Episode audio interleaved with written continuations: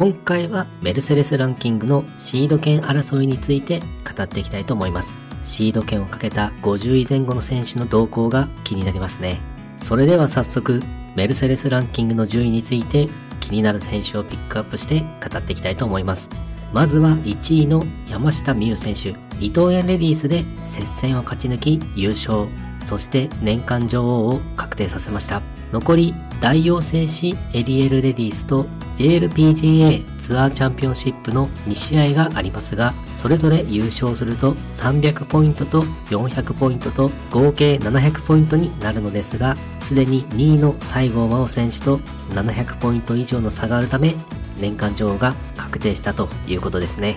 そして2位に西郷真央選手、伊藤園レディースでは検討したものの山下美夢選手との差を詰めることができず、残念ながら年間女王をつかむことができませんでした。今季序盤に一気に5勝を挙げるなどの活躍を見せていたのですが、海外への試合へ参戦したりで、国内の試合の出場試合数はそれほど多くはなく、さらには後半、なかなか上位の成績を出すことができなかったりしていましたね。そして14位に川崎遥選手。ステップアップツアーからレギュラーツアーに主戦場を移し、いきなり2勝を挙げ、上位の成績を残してきて、メルセデスランキングも14位という素晴らしい結果を出しています。19歳のツアールーキーですが、本当に強い選手ですね。今季残りの試合の活躍も楽しみですが、来年の活躍も非常に楽しみな選手です。その他1位から20位にいる選手はやはり有名で名前の知ってる選手が多いのではという印象ですね。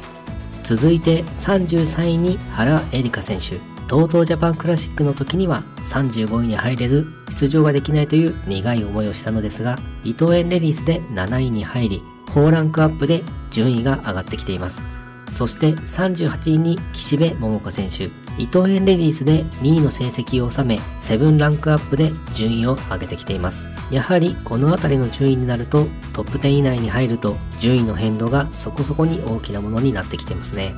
その他、21位から40位にいる選手については、シード権は確定という感じになるでしょうか。渋野日向子選手も29位に入っていますが、こちらは海外メジャーであるシェブロン選手権での4位、全英女子オープンでの3位のポイントが大きな要因となっています。来季も米女子ツアーを主戦場とすると思いますが、シード権の繰り下がりなどはないため、シード権の枠を一つ埋めてしまうことになってしまうようですね。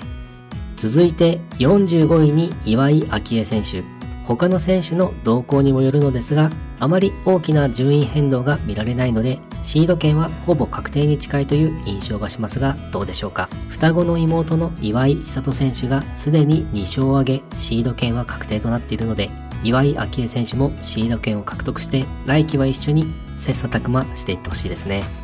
そして46位に金田久美子選手、樋口久子三菱電機レディースで涙の復活優勝があったので、順位に関係なくシード権は獲得済みとなっています。そして47位に穴井ララ選手。この辺りでも残り1試合ということを考えると大丈夫なラインなのかなと思ったりしています。もちろんすぐ下の順位にいる選手たちが揃って上位の成績を上げると追い抜かされることにはなりますけどね。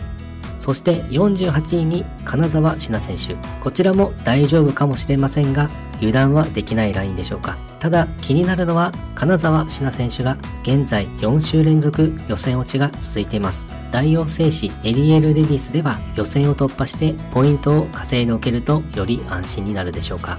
そして49位に小倉彩選手。すぐ下の10位の選手とは数ポイントの差となっているので安心はできない状況かなと思います。伊藤園レディスでは予選落ちとなってしまっているので次戦では予選を突破してできるだけポイントを獲得しておきたいですね。そして50位に川岸文香選手。まさに崖っぷちの50位です。川岸文香選手も伊藤園レディースで予選落ちです。次戦ではポイントを獲得していかないと追い抜かれてしまう可能性がありそうですね。